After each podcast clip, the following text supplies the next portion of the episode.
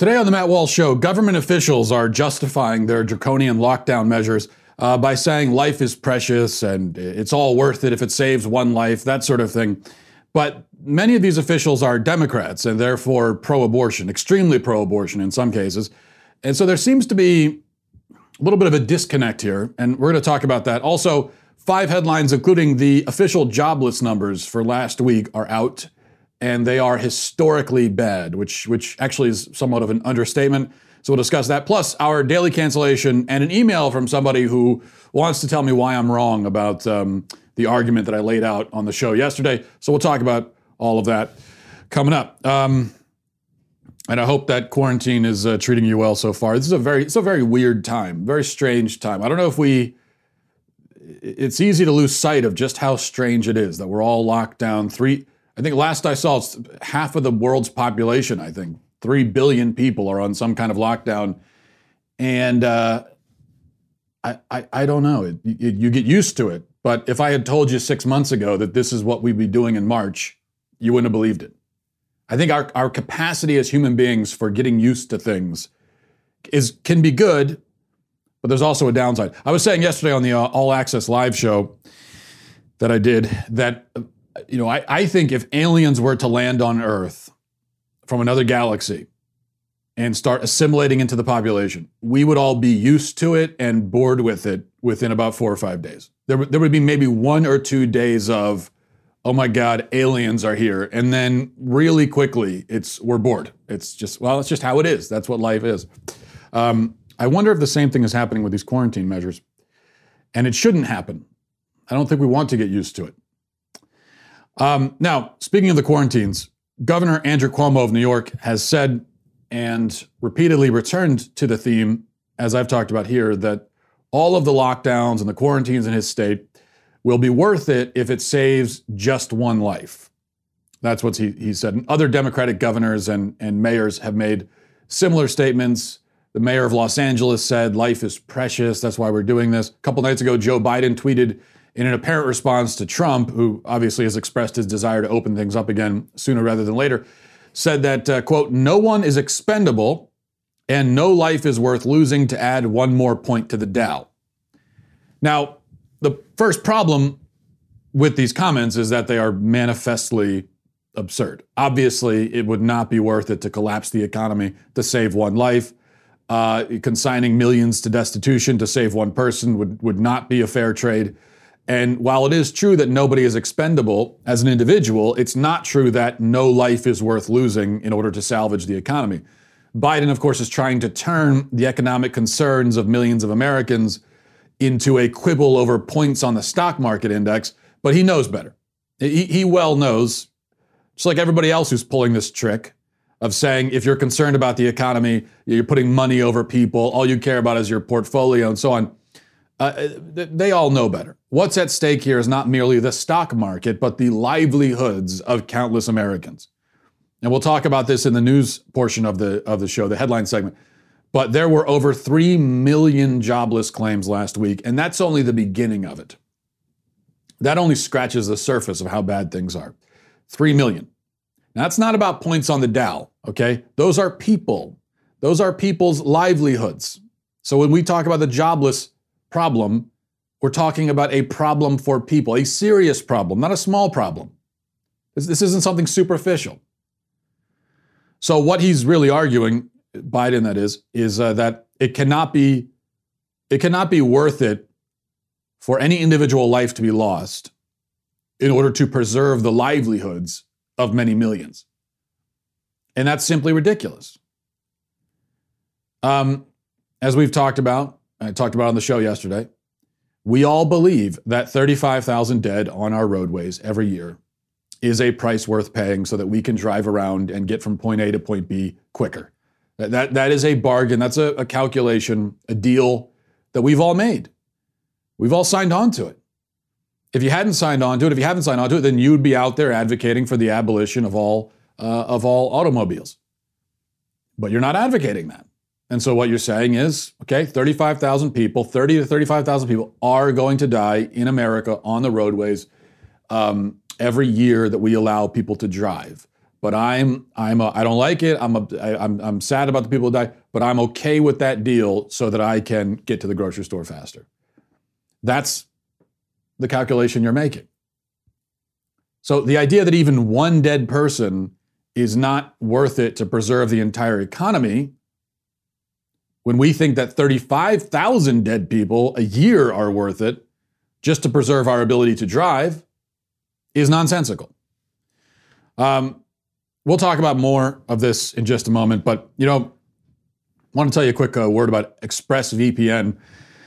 It's uh, it's easy to go kind of stir crazy when you're stuck inside, and uh, you know you spend a lot more time online, and uh, and and I think that's all the more reason why a VPN might be a good idea. I think we all. I, I don't know if we if we does your smartphone give you an update on how much screen time? I don't remember putting that setting onto my phone, but it's there. And so once a week, it'll tell me how much screen time I've had o- over the past week. And I feel like my phone is now shaming me at this point because it's a, it's a whole lot of screen time when you're stuck inside, let's be honest. Uh, did you know that your internet service provider like Comcast or Verizon knows every single website you visit? And what's worse is they can sell this information to ad companies and tech giants who will use your data to target you. ExpressVPN puts a stop to this. It creates a secure, encrypted tunnel between your device and the internet so that your online activity cannot be seen by anyone. ExpressVPN works on everything phones, laptops, even routers. So uh, everyone who shares your Wi-Fi can still be protected, even if they don't have ExpressVPN. The best part is using ExpressVPN is as easy as closing the bathroom door to give yourself a little privacy. It's that easy. Call. So here's the thing: if you're like me and uh, you believe that your on- online activity is your business, not anybody else's, then secure yourself by visiting expressvpn.com/walsh today. Use my exclusive link. That's expressvpn.com slash Walsh. And you can get an extra three months free if you do that right now. That's expressvpn.com slash Walsh. Now, um, so all these statements from Cuomo, Biden, uh, et cetera, et cetera, about uh, no worth, life is worth losing, and so on. We, we could possibly take it in a more generous light we could say perhaps they aren't speaking literally, uh, and, and what they really mean is simply that life is enormously precious and great sacrifice is sometimes necessary in order to preserve it. Maybe that's what they're saying. Well, I would suggest in that case, first of all, that now is not the time for vague hyperbole and platitudes from our leaders. And if they mean life is enormously precious and great sacrifice is sometimes necessary to preserve it, then they should just say that. They should say that. But more to the point, we already know that these people do not actually view human life that way. They don't think that human life is, in and of itself, precious. We know they don't think that. Governor Cuomo just last year signed a bill into law that legalizes abortion through every stage of pregnancy, way into viability, all the way up to birth, with the supposed stipulation that only if the mother's health is in jeopardy. Well, the problem there is that health can be anything emotional health, financial health, psychological health. So, what that means is you can get an abortion for any reason, effectively, in New York up until birth. Governor Cuomo signed that into law. Thousands and thousands of, of babies are killed in New York every year. Um, yet Cuomo ha- believes in this slaughter, has helped to facilitate it, the murder of, again, thousands of fully developed and viable infants in the womb. This is Biden's view also. He's in favor of this. It, it's, a, it's a somewhat recently adopted view, but that's his view. So it's clear they don't think that life is precious. They don't believe that heaven and earth should be moved to save one life or even a million lives. A million lives are taken every year um, on average by abortion clinics. They don't want to do anything to stop that. In fact, they want to increase it, they want to encourage it. They do, in fact, believe that some life is expendable. That's what they believe. I don't believe that. I would never describe life as expendable, even if I do believe that there are uh, risks that have to be taken in order for, for a society to function. And you have, you have to accept the fact that people are going to die. That's part, that's not just about, about society, that's part of being mortals. So I believe that, yes. But I would never say that life is expendable or worthless. That's what Democrats believe. That's not my, uh, it's not a straw man. That's, that's not my characterization of it. The baby's in the womb. That is human life. There's no doubt about that. Especially as you get into the later stages during viability. Now, I would say it's human life the whole way through. But whatever obfuscation you try to use for the very early stages, that's not available to you when you get later on and you have a viable, physically developed infant. Okay, clearly, even someone who tries to um, create gray areas in the womb, even they can't do that for the later stages. Yet, Governor Cuomo says, yeah, you can, you can kill a child at that point. That life has no worth, has no moral value. It is expendable. In fact, it has negative value. Not just no value, negative value. Because according to their ideology, the destruction of innocent life can sometimes be a positive good and cause for celebration. Now, I don't suggest that Cuomo, Biden, or any of the rest of them are insincere in their concern for the mostly elderly people who are being killed by the coronavirus. I'm not saying that. I'm sure they do find the death toll quite troubling. I'm sure they do want to prevent people from dying, just as any rational person would. But they are plainly insincere in their concern for human life generally. That part is insincere. So we cannot take their destroy the economy to save one life arguments literally because the literal interpretation is insane. And we can't even take the arguments broadly and non literally because the broad and non literal interpretation conflicts with their platforms and their policies. So we are left then with no way to take these statements except as lies. Plain and simple. And that's what it is. Uh, and it becomes uh, quite a problem because when you've got leaders in government taking these historic, dramatic steps, locking down the entire economy, taking people's jobs from them, their livelihood. Um, and then you can't trust or believe the reasons they give well, well, that that becomes a recipe uh, for disaster on many different fronts, and that's what we're facing here. Uh, now, let's go on to your five headlines. The U.S. Department of Labor uh, report, and I, I just mentioned this, but I think we need to get a little bit deeper into it. U.S. Department of Labor reports that more than 3.2 million Americans filed for unemployment last week across the country. That's 3.2 million. Okay. Now let me let me put these numbers into perspective. 3.2 million is about 1% of the nation's population. 1% of the nation becoming one, unemployed in one week is very, very high. And those who are in favor of locking down the whole economy indefinitely, they have to agree that 1% is high because that's what they've been telling us the death rate is for uh, the coronavirus. It may, in fact, be much lower than that, but they say 1%, they tell us it's very high. I, I agree that you know in that context, 1% is high. In, in this context, 1% is really high also. Um, the previous record for unemployment in one week, going all the way back to 1982, was 695,000. Now, if you're wondering, the population was 230 million back then, so that was about half of a percent of the population which means in raw numbers, our unemployment claims last week were five times higher. Five times higher than the previous historic high. And in terms of the, of the percent of the population, it was still twice as high last week as has ever been recorded before. So, no matter how you look at it, it this is utterly unprecedented, unlike anything our country has, has, has seen in history um, the coronavirus is not and will not be the worst epidemic this country has ever experienced. However bad it is or will be, it's not going to be that bad. When I say not that bad, I don't mean it's not. I don't mean it's not going to be that bad. I mean it's not going to be as bad as the worst we've seen. I think that much is clear by now. But our response to it may well bring about the worst economic crash we've ever seen. So, does that make sense? Is that proportionate? Is that balanced in your mind? Keep something else in mind.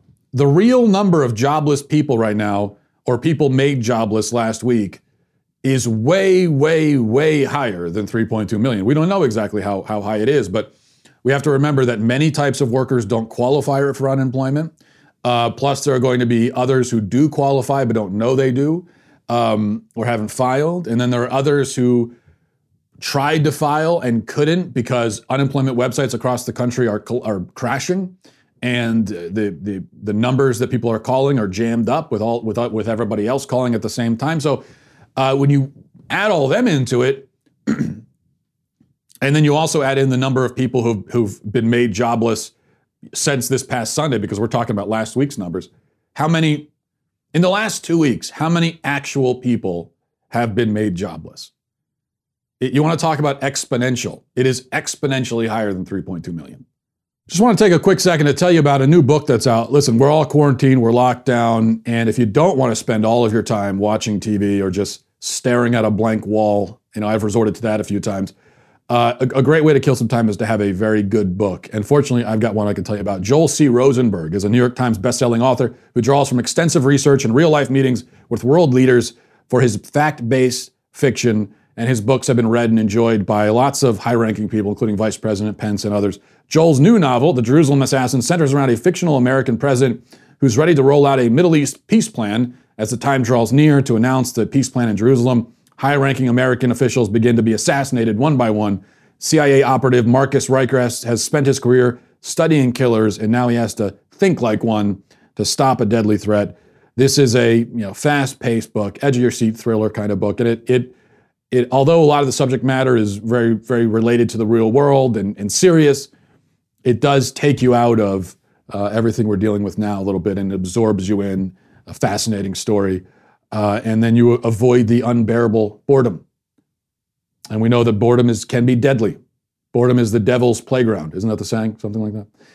The hardcover and ebook versions of The Jerusalem Assassin by Joel C. Rosenberg are available at your favorite retailer's website through the end of March. My listeners can get a hardcover copy of The Jerusalem Assassin for an additional 10% off at Tyndale.com. T Y N D A L E.com. That's Tyndale.com by entering Walsh at checkout. T Y N D-A-L-E.com, promo code Walsh, for an additional 10% off of the hardcover book. Uh, number two, the Senate passed its $2 trillion stimulus package. Uh, overall, as Trump's, Trump's economic advisors tell us, the total cost of the government's relief efforts will be closer to $6 trillion. Now, I've already complained about the stimulus package many times. I think you know, you know my complaints. I'm not going to reiterate all of them. I will just emphasize that this deal that gives 1200 bucks to some Americans um, with this deal, lots of people who need the money won't get it. Lots of people who don't need it will get it. And lots of people who need it and do get it aren't getting nearly enough. And so I'm not sure what this accomplishes. I, I have been in favor of I, what I what I proposed and, and advocated is you give give money to everybody. Give money to everybody, and then people who get it and don't need it can donate it to someone else who does need it more than they do. And that way, communities can also take part. It's, a, it's sort of a, a collective effort between government and communities and people. But what they're doing here is sort of the worst of all worlds, where they're, they're choosing basically arbitrarily a certain segment of the population to give money to and giving it to everybody in that segment and nobody else outside of it so that there's not for for my idea of communities helping each other and donating the money and kind of there's not enough of it for for that to work now. Now we're just we're going to exclude some people and include everybody over here. Which as I as I have explained, you know, th- this means if the cutoff is 75,000 for an individual and then it starts dwindling from there and at 99,000 it's cut off or 98,000 I think it's it's uh it's or 99,000, right? It's it cut it cuts off completely. Well, that means, you know, there are going to be plenty of people who make 60 or 70,000 a year, single individuals, and still have a job right now, working from home, still have an income, don't need the money. They haven't lost any money, and so we're going to send them a check anyway. Meanwhile, you're going to have a lot of people who uh, made over 99,000 last year, but maybe are but are out of work right now, and maybe their business has already collapsed, and they're not, they're not getting anything. I mean, they clearly need it more than the person who's making an income. They get nothing. The person over here, it's it doesn't. It, I'm sorry, it doesn't make any sense. And then, yes, there, there, there will be some people, as, as the government's rolling the dice and, and hoping that, uh, kind of just really just throwing darts and hoping that a few of them hit the right people. Well, yeah, they, a few of them will. But those people, 1200 bucks, if you're, if you're out of work now, you've been out of work for two weeks, you're probably going to be out of work for another who knows how long. What is $1,200 going to do for you? It, it, maybe it'll pay the rent depending on where you live. It's not going to buy food. You're going to have to choose buy food, pay the rent. You know, if somebody has living expenses, um, what's the what's the point of spending trillions of dollars to send to some people enough money to pay half of their living expenses for one month? I know you might say it's better than nothing, but is it?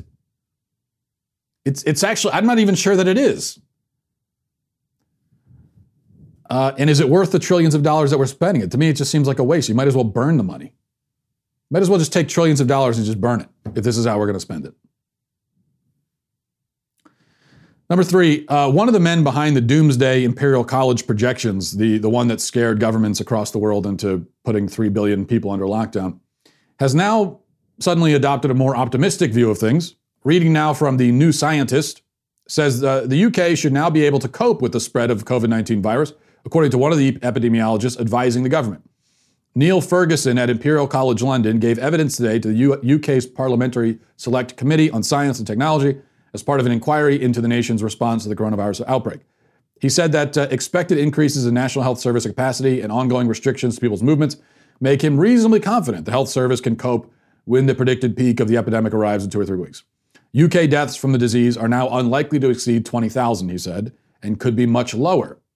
The need for intensive care beds will get very close to capacity in some areas, but won't be breached at a national level, said Ferguson. The projections are based on computer simulations of the virus spreading, which take into account the properties of the virus, the reduced transmission between people, and the capacity of hospitals, particularly intensive care units. So he has he's one of the guys that effectively said this could be a world destroying uh, event. And it was, the, it, these projections from the Imperial College of London are largely why we're seeing everything we're seeing now in terms of the government's response. And now he's saying that might not be that bad. You know, the thing is, and I and I know that when it comes to projecting what a virus is going to do, nobody can be 100% right. You can't look into the future. But this also isn't something we can wave off and say, ah, he was wrong. You know, yeah, okay. He was he was a little off on that. When you're making projections that cause governments to shut down and millions to be left destitute, this isn't just a my bad type of thing. Meanwhile, Dr. Birx, during a press conference yesterday, had some words um, about media outlets that are hyping up Armageddon. She's, she's telling us to calm down a little. Not that it isn't serious, but she is trying to put things in perspective. So watch this. The numbers that have been put out there are actually very frightening to people. But I can tell you, if you go back and look at Wuhan and Hubei and all of these provinces, when they talk about 60,000 people being infected, even if you said, oh, right, well, there's asymptomatics and all of that, so you get to 600,000 people out of 80 million. That is nowhere close to the numbers that you see people putting out there. I think it has frightened the American people. I think on a free on a model that you just run full out, you can get to those numbers if you have zero controls and you do nothing. And we know that every American is doing something. Some, some much needed sanity, I think, uh, there. By the way, before we go on, if you hadn't had a chance to watch uh, some of our new content called All Access Live, you should head over to dailywire.com, check it out. Jeremy Boring and Ben Shapiro kicked it off last week. Uh, we'd be doing live streams every single day. I did one yesterday, and I think it's a lot of fun. It's a more relaxed environment. Uh, we're just sort of having a conversation, uh, Q and A, Q and A. I wouldn't even call it a Q and A. It's not that official or structured. It's really just a, a back and forth dialogue, uh, which I have really enjoyed. And uh, the thing is, originally the plan was to roll this out. I don't know weeks from now, but we've rolled it out early. And uh, this was also intended for our all access members, but during the national emergency and quarantines, while people are isolated, we've opened it up to all of our members and, uh, and also, as I said, accelerated the launch. So if you're around at 8 p.m. Eastern tonight, 5 p.m. Pacific, then uh, head over and join us on All Access Live. It's a lot of fun, and I uh, hope you'll be there. Where are we? Number four. Oh, important news here. Pete Buttigieg, according to this photo, take a look, is now growing a beard. Here's what I don't get. And yeah, if he stops there, then we can't call that a beard. But it looks if he's if he's on his way to a beard, then we could say he's growing a beard. Um, but but here's what I don't get: Why do these guys always wait until they lose to grow the beard? Buttigieg did it. I think O'Rourke, O'Rourke did it right.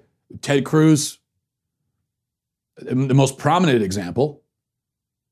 Um, Ted Cruz, you know, every man can improve his appearance by growing a beard.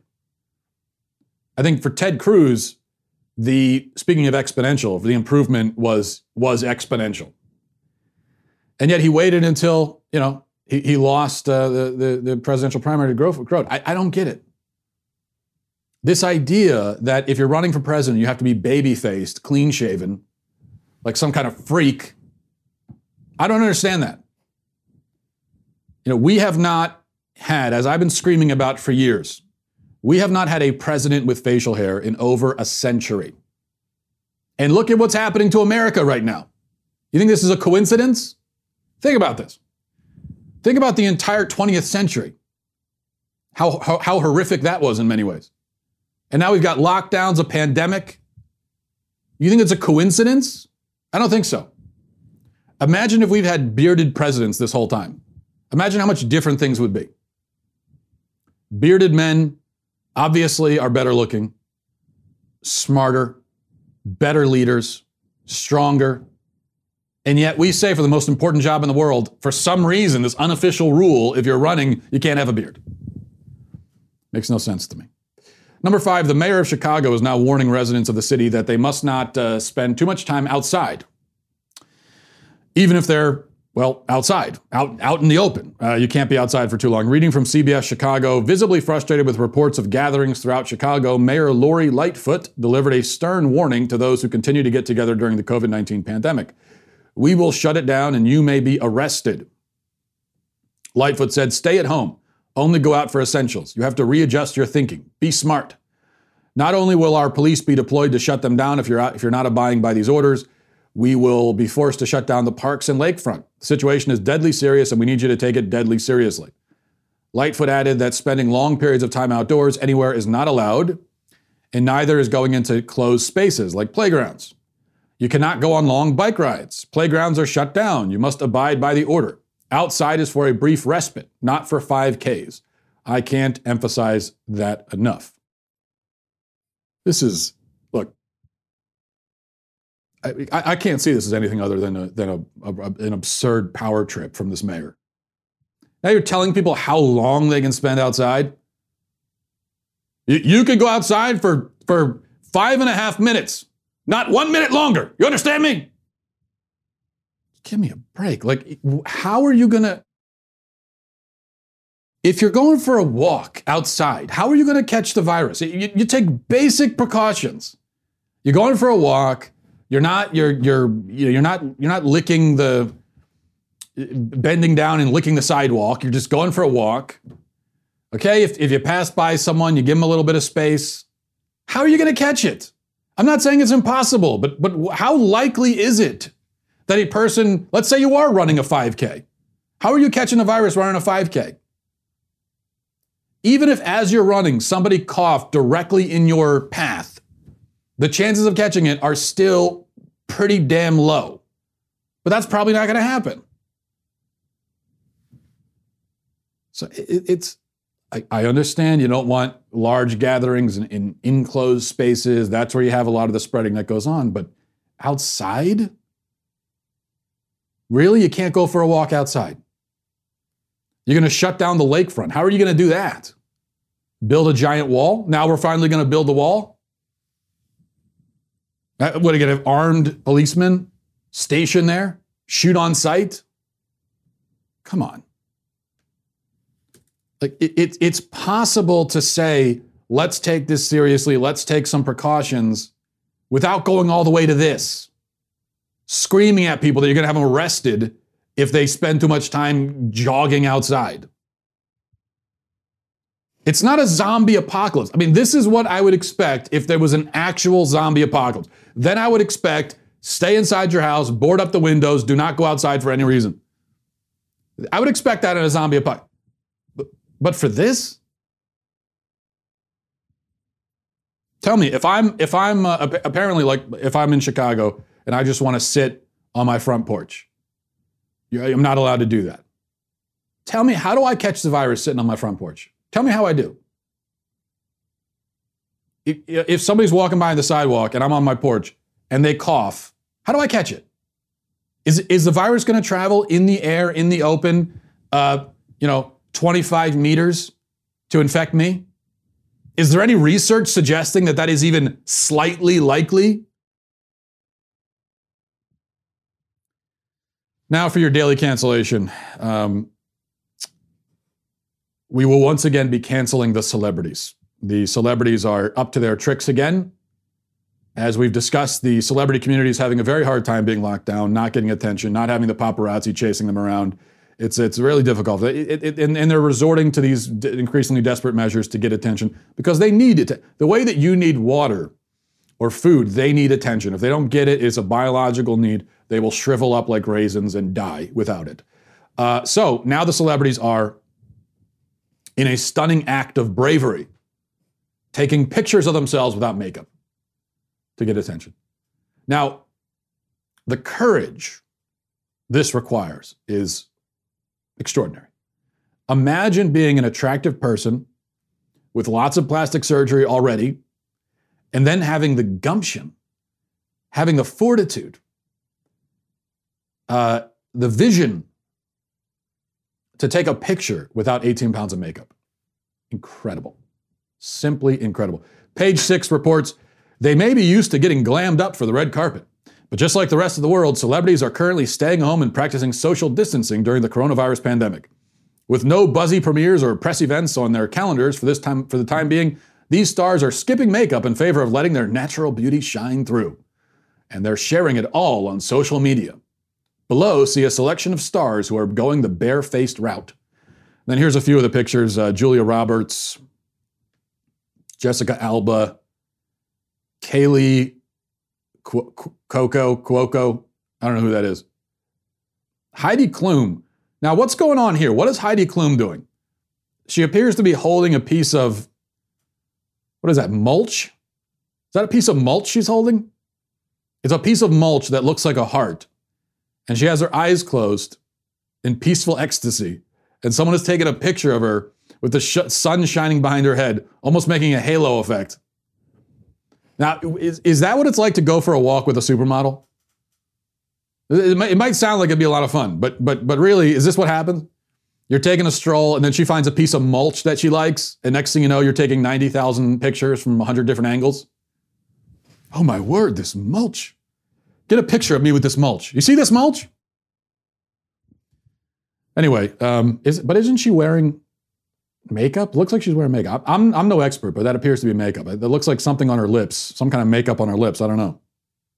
Any case, still very courageous, very brave, simply stunning. I am speechless, especially as someone who, you know, myself, uh, I've gone mostly without makeup, but I still have to put on a dash of eyeliner, a bit of lipstick, some foundation, uh, just, just you know, a little bit, a little bit to get me through.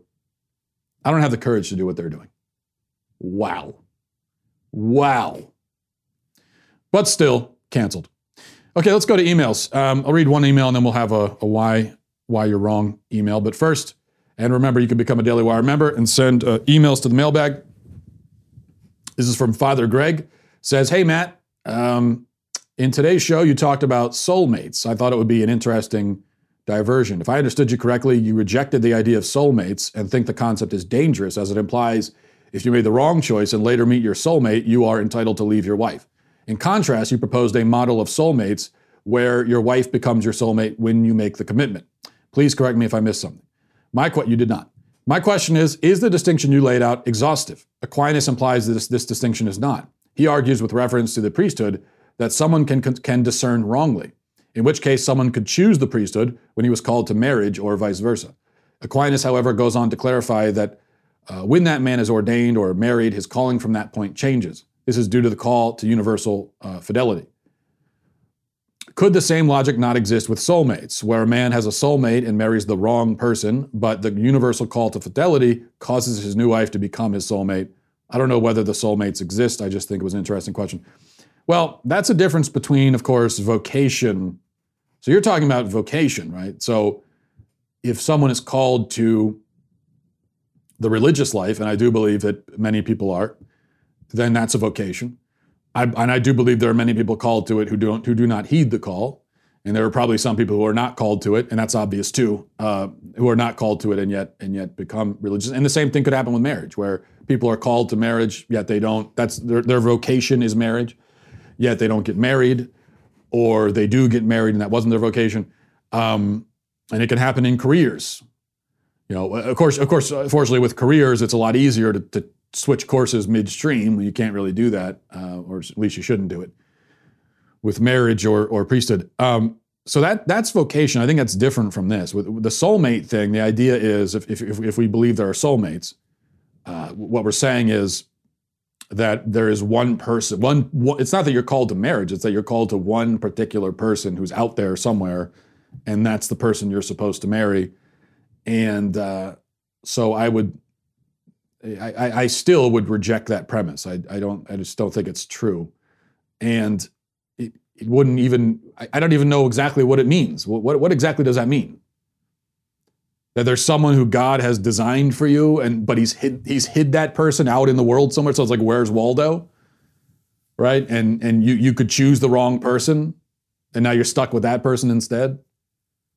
Um, so to me, it doesn't make sense it doesn't seem like a particularly wise way to set up set things up. Uh, uh, so I, I, I wouldn't I wouldn't expect that God is, is all wise and all knowing would. And and again, um, as you say, once you be- become married, then that person is your soulmate. So why why do we need a pre-marriage soulmate? Uh, so I would say, you know, w- when you meet somebody, uh, if you're single and you meet someone and you say, This person is not my soulmate, well, they're not. They could become that if you get married, but right now they're not. Let's see. Arthur says, hopefully you'll read this. Uh, this. This Arthur wants to tell me why I'm wrong about something. He says, there's a distinction I think you might be missing between shutting things down for the virus as opposed to cars. Cars are voluntary. It's true that getting in a car can kill you, but that a risk you that's a risk you acknowledge when you get in a car and start driving it. It's an inherent risk that you uh, know about and choose to accept. There are, there are alternatives to driving. I'm not saying that it's good. I'm saying that the government's responsibility isn't to regulate an accepted risk. A virus, on the other hand, cannot be avoided reasonably because of how the transmission works from person to person. That is when the government has a responsibility to step in and help people. I'm not saying that the government has picked the best option when it comes to COVID 19 response. But I am saying that there's a difference between the two, and furthermore, hindsight is 2020. Uh, okay, right, but I, I, I think again you're kind of missing the point, Arthur. I don't I don't think that this has anything to do with what I'm talking about. Uh, and, and first of all, you say that the government doesn't have a responsibility to regulate an accepted risk. They do regulate driving. They regulate the hell out of driving in order to mit- mitigate the risk. Yet we still know that there is a risk. And even with all those mitigation efforts, there are going to be 30 to 35,000 people who die on the roadways. And that number is only going to go up probably as, uh, as, as the population increases. So we, we know that. And what, what you're again getting into, the confusion I think you have is you're, you're talking about the specific differences between a virus and car accidents and how one is more dangerous than the other and one is more avoidable than the other.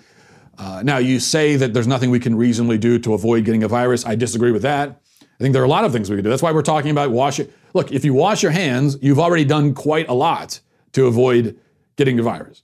If you if you don't touch your face, you've done quite a lot. Now, as you can see when I do this show, I I'm very bad at that part of it, but I do wash my hands a lot, so hopefully it's okay.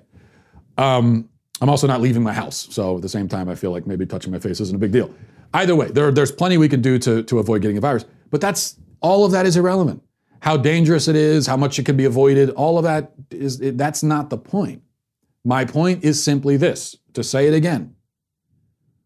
Uh, every year that we allow people to drive their cars, 30 to 35,000 people will die. And across the world, it would be a million people or thereabouts. And there will be tens of thousands more, if not hundreds of thousands more, I don't know, who are, who are seriously injured, maimed, maimed or crippled in car accidents. We know that is the cost of having our cars. And yet, nobody says, let's get rid of cars. And so, what we are, the calculation we have made, the bargain we have made, the deal we've made is um, those 35,000 dead are a price worth paying so that we can drive. We don't want to put it that way. We don't want to think of it that way. We're not saying that it would be worth it to actively kill 35,000 people to like appease the gods or something so that we can drive. That's not the point. Okay? We're not, we're not saying that we should go out and kill 35,000 people ourselves in order to drive. What we're saying is if people drive, 35,000 people or thereabouts will die. We don't want them to, but they will. And although we're very sad about that, we will accept that side effect. And then we bring that over to the COVID 19 discussion and we say, okay, um, in order to preserve our economy, we know what we're willing to accept in order to preserve our ability to drive. What are we willing to accept in terms of a death toll in order to preserve our economy and our way of life and our livelihoods? Our cars, along with our homes and our retirement savings and the food in our fridge and everything else. What are we willing to accept there in terms of risk, in terms of potential death toll? It's got to be way over 35,000. So, what is it? I don't know. I'm just saying that's the point. That's the ethical question that we're dealing with. All right, but thank you for that email, and uh, we will cut it off there. Thanks everybody for watching. Stay safe out there. God bless. Godspeed.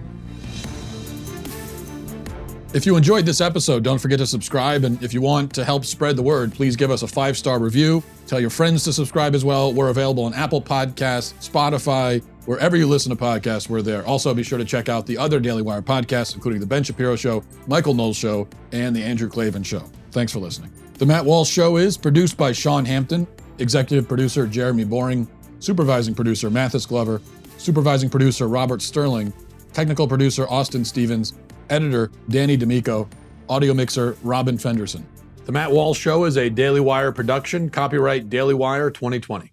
The U.S. Senate passes a $2 trillion coronavirus relief package after days of intense debate. We will examine the good, the bad, and the ugly. Then, more good news on the scientific front of the pandemic, more fury from the mainstream media, and a major Me Too allegation against Joe Biden. We will analyze the evidence and the accuser. Check it out on The Michael Knowles Show.